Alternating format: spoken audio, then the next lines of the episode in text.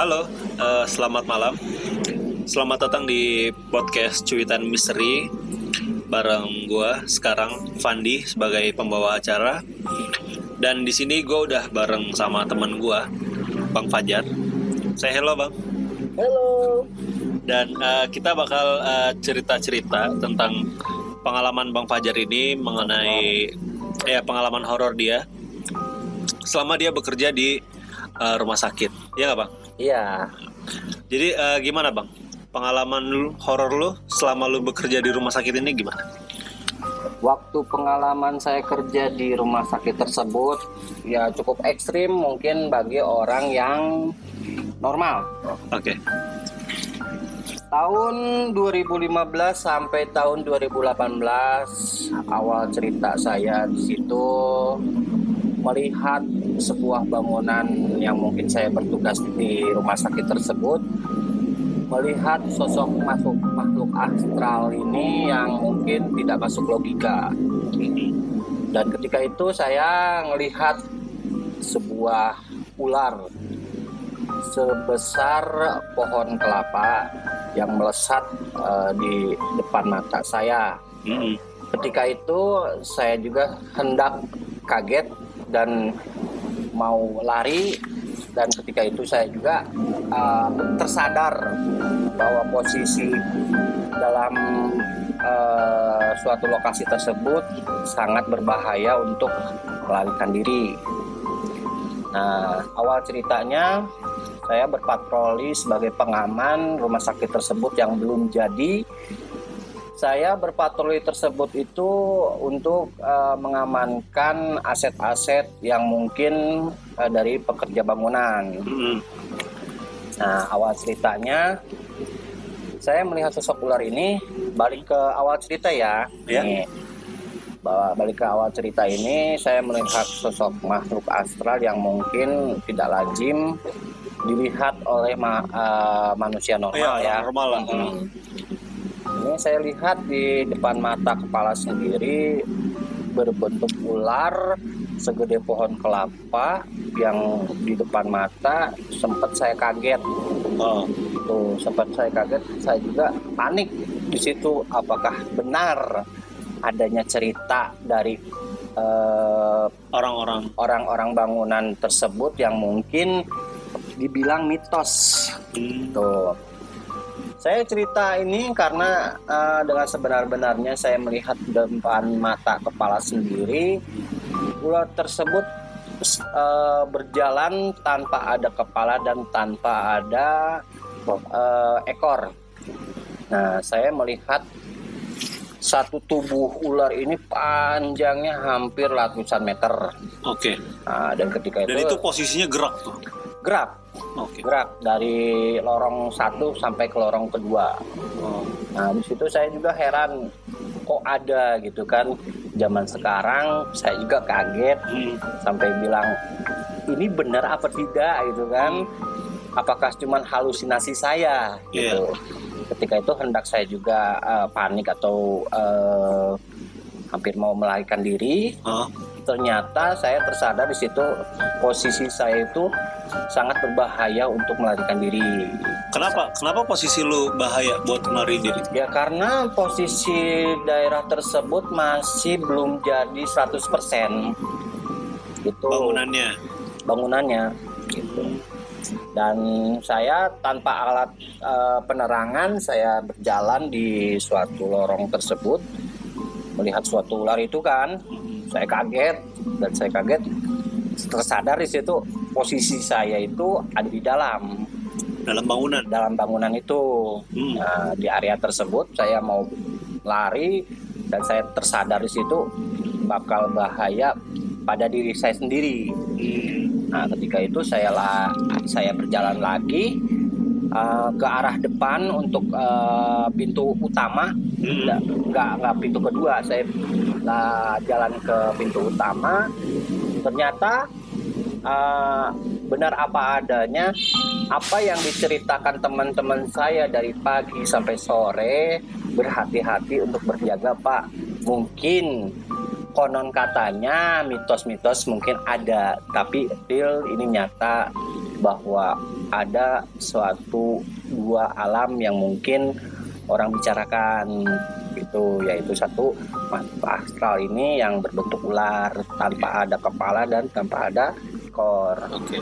Berarti uh, lu kerja di sini uh, dari uh, bangunan ini masih awal ya? Ya. Masih apa? Puing apa? Bangunan, bangunan rangka. Bangunan rangka. Nah, di bangunan rangka. Jadi lu kerja ini kan uh, berarti lu tuh sebelum melihat si ular ini, lu tuh udah dapat cerita dari tukang bangunan ini ya? Iya. Terus saya mendapat informasi-informasi mungkin makhluk-makhluk astral ini dari tukang bangunan teman kerabat saya di kerja di situ bilang hati-hati pak bila mana bapak kalau ketemu apa pun yang ada di situ gitu. gitu. saya juga sempat percaya atau tidak percaya tentang hal-hal yang mungkin mistik ya iya, untuk benar. untuk makhluk-makhluk astral ya saya juga punya pendirian saya punya Tuhan hmm.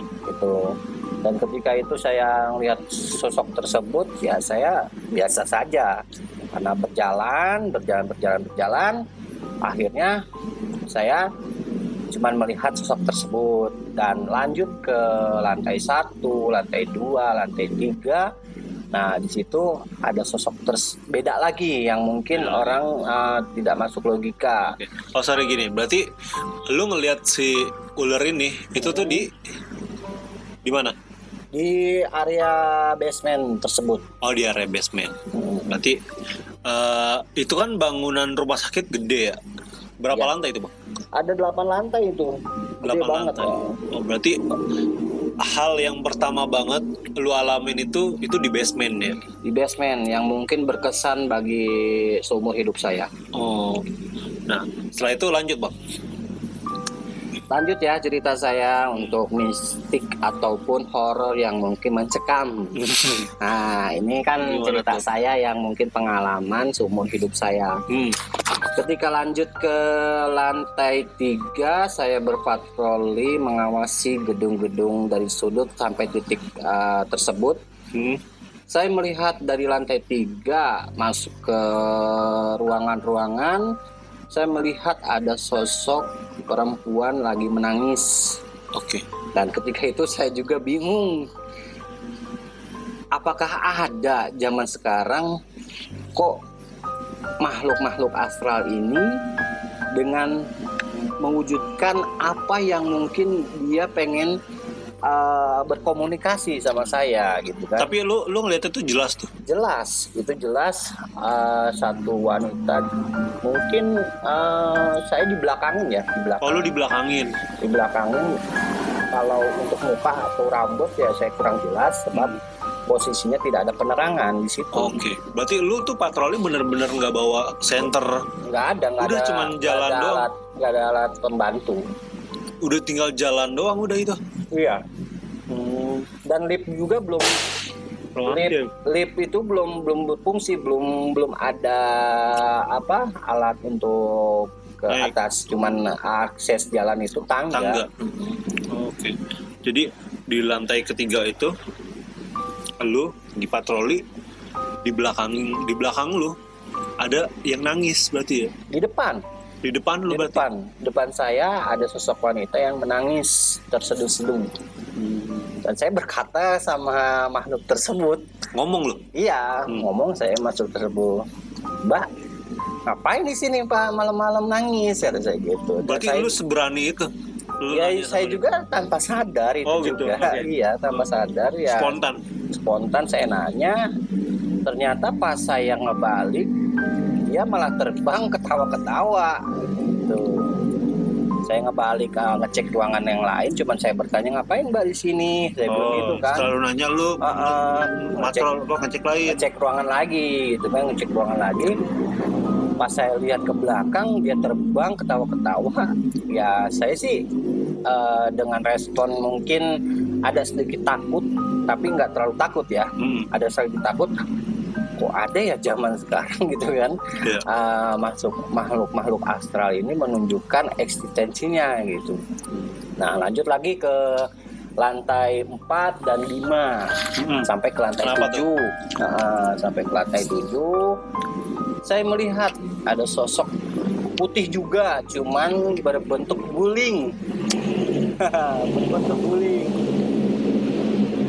entah itu saya halusinasi entah itu saya lagi uh, di luar nalar ya di luar nalar saya timpuk uh, si buntelan kayak guling tersebut ternyata bukan guling. karung ataupun guling gitu.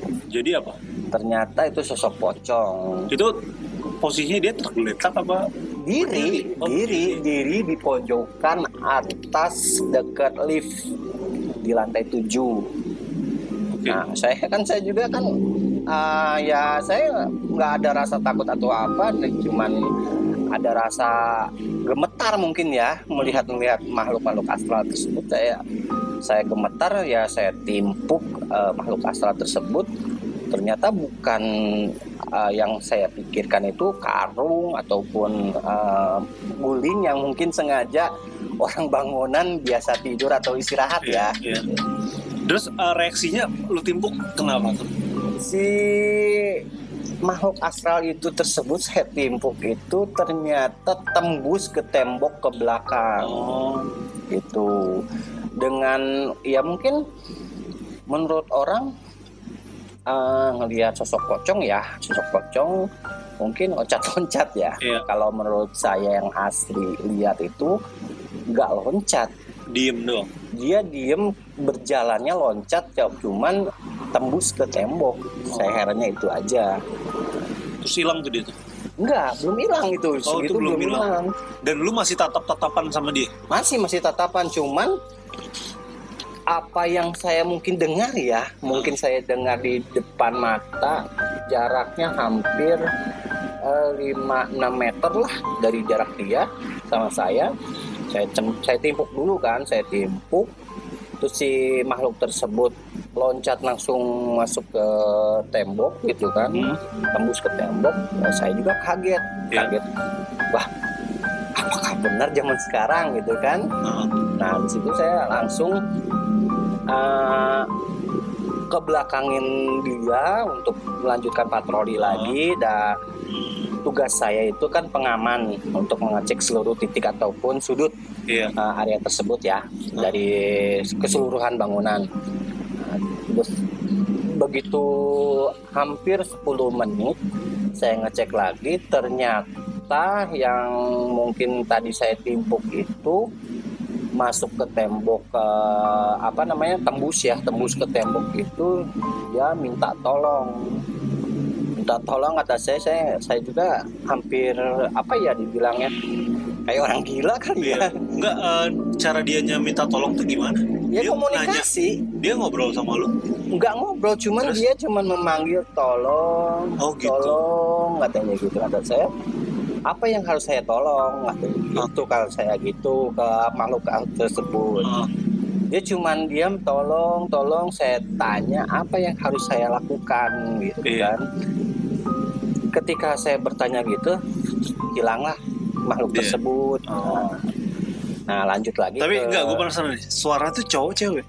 Ya kalau kalau pendengaran saya yang masih baik geser dari sekarang ini cowok. Oh cowok. Cowok itu.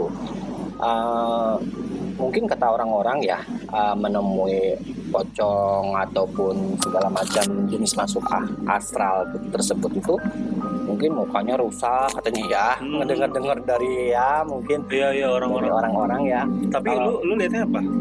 Melihatnya asli itu kayak seperti ma, uh, apa orang meninggal.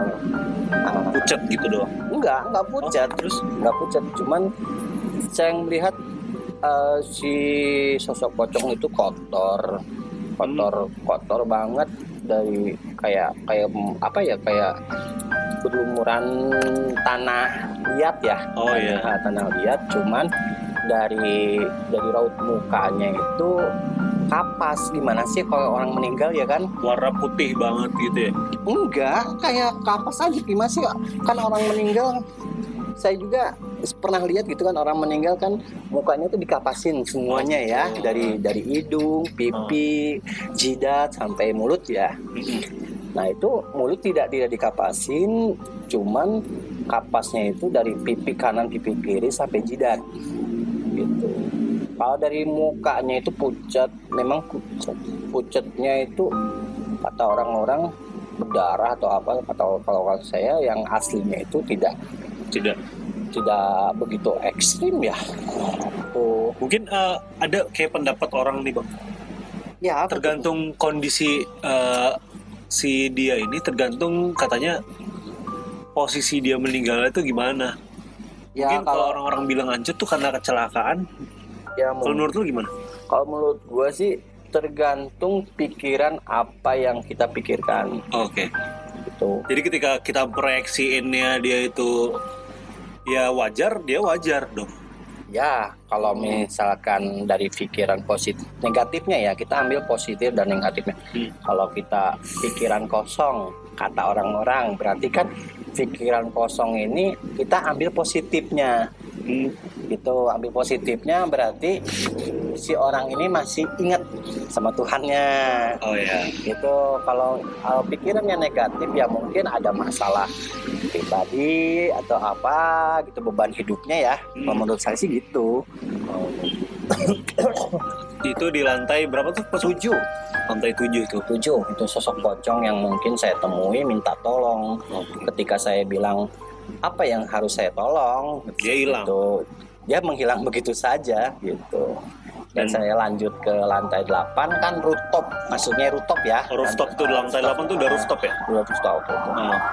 dan begitu indah melihat pemandangan uh, sekitar uh, perkampungan mungkin ya terlihat oh, iya. dari atas ya mungkin indah hmm. itu aja mungkin cerita saya tuh sampai hari ke hari bulan ke bulan tahun ke tahun pengalaman saya di situ uh, ada yang lebih ekstrim ya mungkin sosok masuk makhluk astral ini uh, mungkin tidak masuk logika ya yeah. uh, uh, ada satu teman saya lagi sedang sedang bertidur di rumah kosong yang mungkin jadi tempat peristirahatan teman-teman saya kerja di bangunan. Uh. Satu teman saya ini terbangun melihat uh, satu makhluk menggendong satu hewan hampir 3 meter 2 meter lah itu diangkat terbang sampai dijatuhin si hewan tersebut hewan. Uh, sampai suara-suara kayak gitu ya hewan namanya hewan kan suara ya iya. walaupun diapain ini suara gitu. nah teman saya tuh teriak bang bang ataupun papajar papajar katanya. Nah saya lari dengan serentak saya lihat ya saya memuji Tuhan. Ya Allah ya Allah Allah Akbar. Nah ketika itu dan enggak yang lu lihat itu hewan hewannya lu lihat juga uh -uh. yang ngegendongnya juga lu lihat? Lihat. Oh dua-duanya bener ada? Dua-duanya ada. Asli itu ratnya nyata mungkin uh, orang berpikir tidak masuk akal ya. Iya, iya, iya. terus terus? So, nah ketika suatu hari itu ya ketika suatu hari itu saya memuji dan saya juga punya iman gitu kan apa yang mungkin pendirian saya kuat ya saya memuji Tuhan saya ya hmm. ya Allah ya Allah ya Allah Allahu Akbar ketika itu dijatuhinlah hewan tersebut uh, setinggi 2 meter 3 meteran lah. 2 meter 3 meter. Uh, Jatuh, dijatuhin tuh si hewan tersebut sampai saya lihat kondisi hewan itu patah tiga kakinya. Uh, dan ketika hewannya empat lah kakinya kan? Uh, uh, kakinya empat. Tiga patah. Uh, uh, tiga patah tuh. Sampai si teman saya tersebut udah uh, kita amanin dulu. Nah ketika diamanin itu si si makhluk astral itu masih di atas. Masih di atas. Masih di atas. Waduh. masih cekikikan. Cekikikan. Itu masih se ekstrim itu. Uh, uh, itu yang mungkin Dan lu lu lu lu yang nyam, lu nyamperin hewan ini berapa orang? Cuma dua orang. Oh, saya teman-teman orang teman saya yang bangun tidur melihat suara hewan tersebut yang bersuara ya, itu mungkin dikiranya maling, maling. Ya gitu. Saya kira gitu. Dan ternyata, dan ternyata. ketika lu lu ambil hewannya dia masih di atas terus? Ya saya saya timpuk sama apa yang disebutnya puntung rokok ya oh, mungkin iya, ya. iya. timpuk puntung rokok itu langsung hilang. Hilang dia. Langsung hilang itu. Nah ketika itu saya besoknya mau kurban Hmm. mau kurban itu. Ceritanya ah, ceritanya ini cerita pengalaman saya. Besoknya mau dikurbanin ya terpaksa ceritain ke tukang potongnya ini. Kejadian semalam ini ah, A B C D ya ya mungkin si tukang pemotong kurbannya ini nggak percaya sama saya gitu dengan cerita saya katanya Tapi kan bener kakinya patah kan? iya kan patah nggak nggak bisa jalan Iya iya. cuma satu kaki menumpang badannya doang gitu itu aja sih yang mungkin ekstrim yang mungkin kata orang-orang ya Iya, iya. kalau menurut saya sih enggak kalau menurut saya Terus tadi lu cerita lu pernah dapat pusaka di mana tuh? oh di yang situ juga. Yang saya dapat pusaka batu cincin nah, Oh lu dapat nih pusaka berupa batu cincin batu cincin itu di rumah sakit itu juga. ah batu Itu gimana tuh ceritanya? itu pada suatu hari itu masih masih di lokasi tersebut ya Hmm. cuman ah, hampir berapa berapa waktu lah ya mungkin ya. Kejadiannya setelah si hewan ini atau sebelum? sesudah Oh sesudah. Oke. sudah si hewan tersebut. Nah, sesudah si hewan tersebut ada dua rekan kerja saya tukang bangunan ini minta tolong. "Eh, Pak, minta tolong temenin saya ke lantai 7 untuk bersih bersih di, di lantai tersebut. Iya. Nah, dengan dengan dia mengiming-imingi rokok dan kopi buat saya untuk ditemenin katanya Oke. Heeh. dua orang tersebut ya mungkin saya dikasih rokok dan kopi saya temenin lah ya untuk Iya. eh, dua pekerja itu diawasi sama saya ya Hmm. nah ketika itu saya eh, lah dari lantai 1, 2, 3, 4, 5, 6, 7 sampai lah eh, Itu dan itu lu belum ada lift. Lu masih Belum. naik tangga kan? masih masih Oh. Terus Nah di situ teman-teman saya biasa lagi bekerja. Saya sih cu- cuman di posisinya saya itu duduk di bawah tangga, oke. di bawah tangga. Heeh. Nah, di bawah tangga itu sambil ngopi, sambil ngerokok. Tidak ada ibaratnya HP dinyalain ataupun tidak ada apa ya namanya suara-suara yang Ya nggak ada elektronik ya. apa pun lah. Ada, Oh ada. cuma ada apa? cuman nggak nggak nggak diaktifin Oh, Oke saya. oke oke. Kayak model HT, Iya, iya, HP iya. itu ada, Heeh. Tapi nggak lu nonaktifin. Ah. ketika itu teman saya dua teman saya ini eh, menyalakan lampu neon yang panjang Oh ya.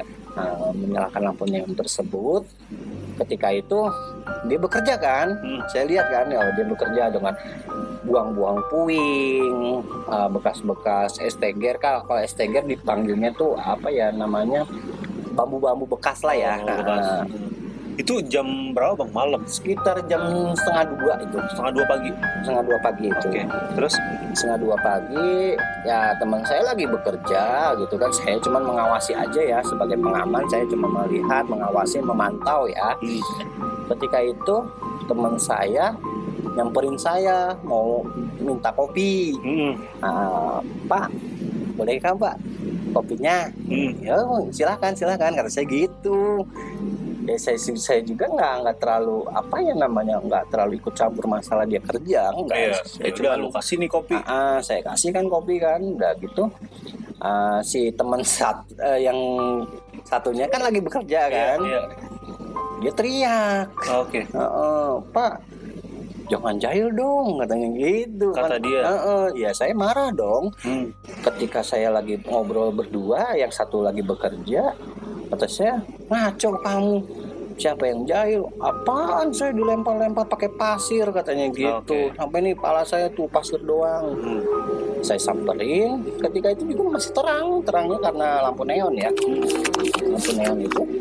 Terus siapa yang lempar pasir? Kata saya gitu. Iya. ngaco aja kamu. Kalau nuduh jangan sembarangan kamu. Hmm. Jadi, saya bilang gitu diomelin sama saya. Iya. nah ketika itu si te- teman tersebut gini bilang pak eh, kalau ja- ja- kalau bercanda jangan keterlaluan saya kan langsung ini ya Emosi langsung dong. emosi situ maksudnya apa orang dari jarak saya ke ke sama situ juga Jauh. hampir 4 meter Hmm. kata saya gitu mana saya apa namanya nyampe Hmm. melempar apa namanya pasir kata saya Iya. gitu sedangkan kamu lihat sendiri si neon tersebut menyalakan lampu apa namanya lampu neon itu terang, Terang. gitu kan Iya. Nah, ketika itu dia beres-beres lagi lanjut, Nah, saya udah omelin.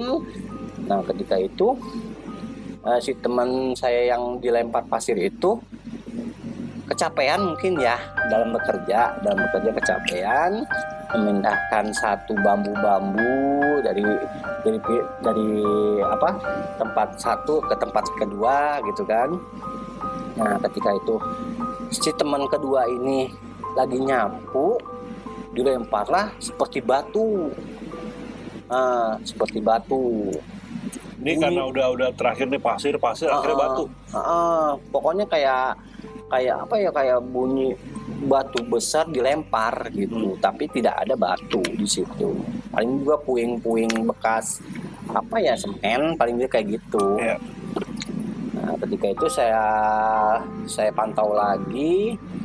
Terus ketika itu pantau lagi saya melihat satu gumpalan kayak eh, apa ya semen bubuk ya. Ah, satu gumpalan itu di pojokan kata saya ke teman saya bilang itu apaan yang nyala? Ah nggak tahu pak. Coba kita lihat. Bareng-bareng lah saya bertiga tuh lihat.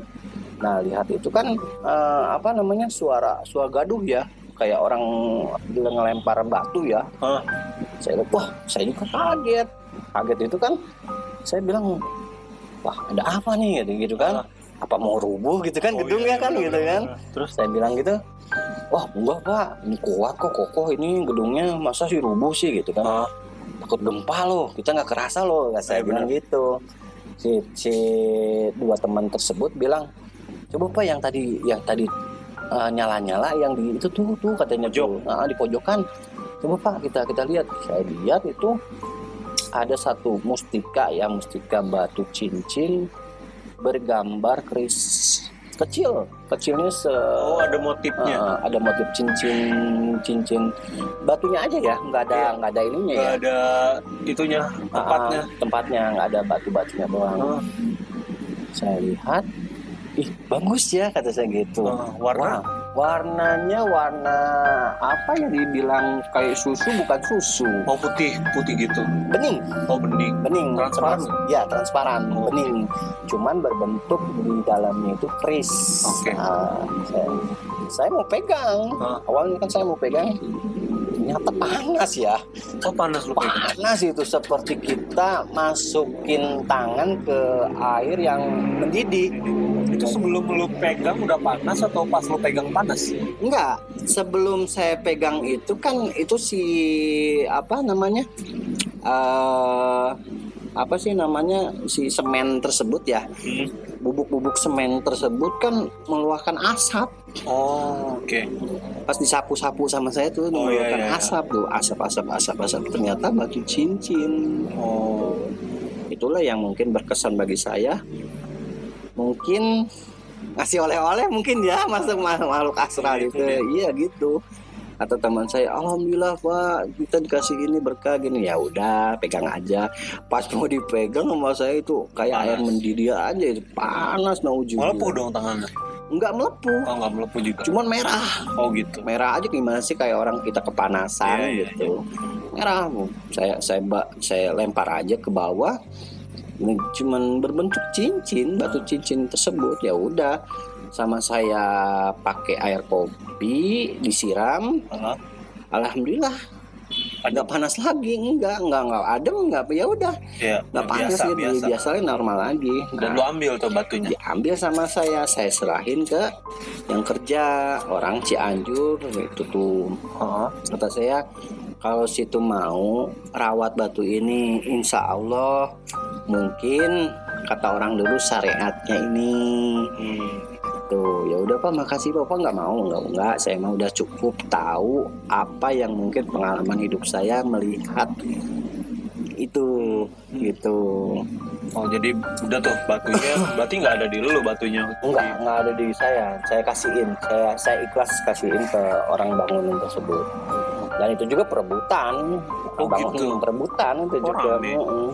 Dua orang itu tersebut itu berebutan pak buat saya apa buat yang satu lagi? Katanya. Kata saya ya terserah itu yang mau yang mau ngurusnya aja. Gitu. Kenapa ya bisa bisa tiba-tiba dikasih pusaka tuh? Karena pas saya datang juga saya juga kayak ibaratnya gini menamu ya menamu ke rumah orang Izin. kita permisi. Oke. assalamualaikum gitu kan. Ah, apa ya kalau sekarang udah panggung panggung kali ya, ya, ya, ya, permisi lah. Ah, ah, gitu. Awalnya saya gitu awal bertiga saya masuk ke ruangan tersebut. Oh. gitu Eh, masih plong nggak ada nggak ada sket-sketan dari ruangan tersebut. Masih iya. plong nggak gitu. Lantai tersebut lah ya ibaratnya gitu.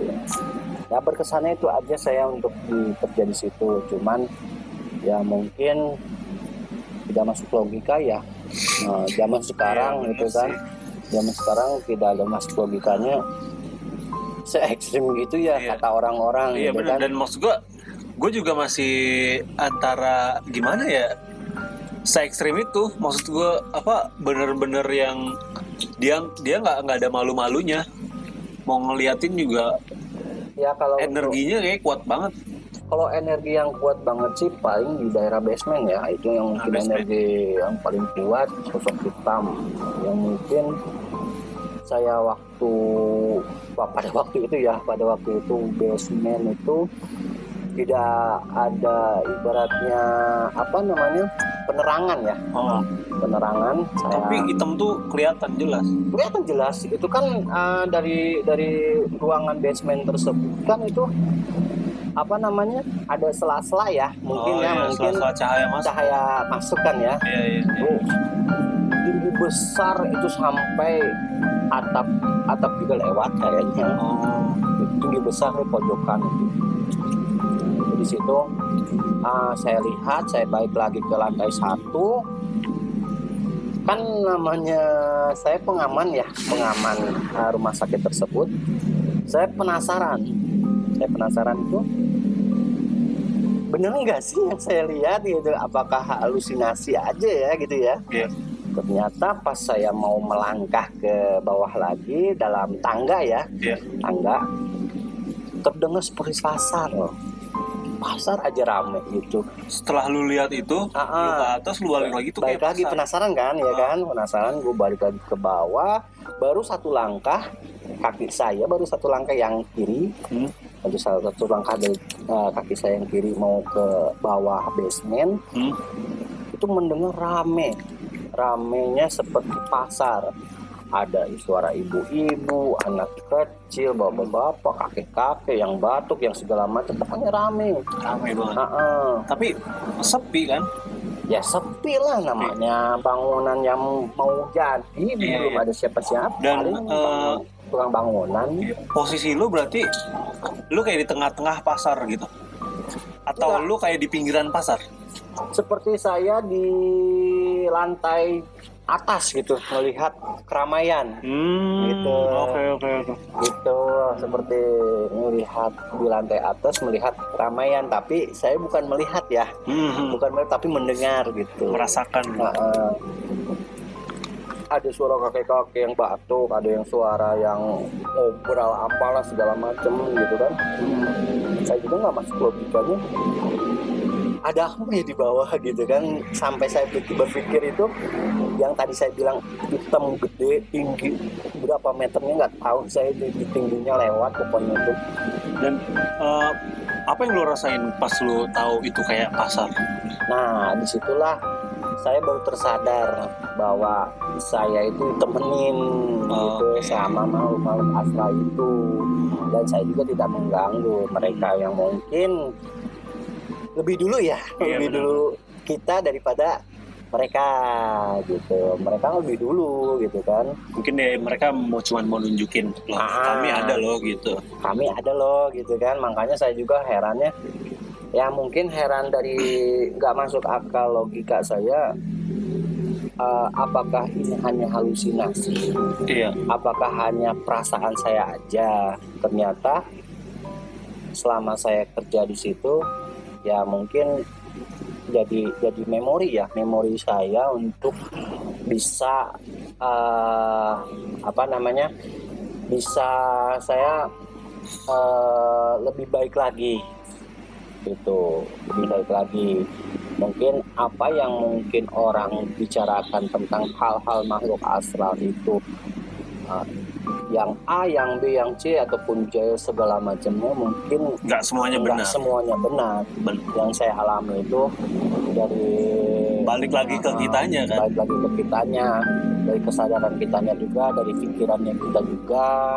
Mungkin ya ini pribadi saya yang seumur hidup menyaksikan Nah, berarti ada lima ya, lima makhluk ya. Hmm. Lima makhluk, lima makhluk astral yang mungkin saya temui. Itu aja lima di saya dulu bekerja. Itu Bang Pandi. Jadi oh. saya cerita cuman ya singkat padat aja ya, mungkin nggak nggak nggak terlalu detailnya panjang soalnya kayak kereta ya. Oh. Gitu. Seru sekali emang. Wah, parah sih menurut menurut gue pengalaman lu se ekstrim itu dan ya mudah-mudahan mudah-mudahan yang denger juga nggak terlalu merinding juga ya. Karena gue di sini merinding banget sumpah. Nggak fokus gue apa yang diceritain juga nggak enak lah pokoknya rasanya.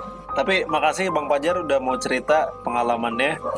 Semoga ke depannya ya masih terus uh, bisa kerja dan uh, apa yang dibilang benar juga apa selama kita tergantung pemikiran kita sama makhluk-makhluk ini.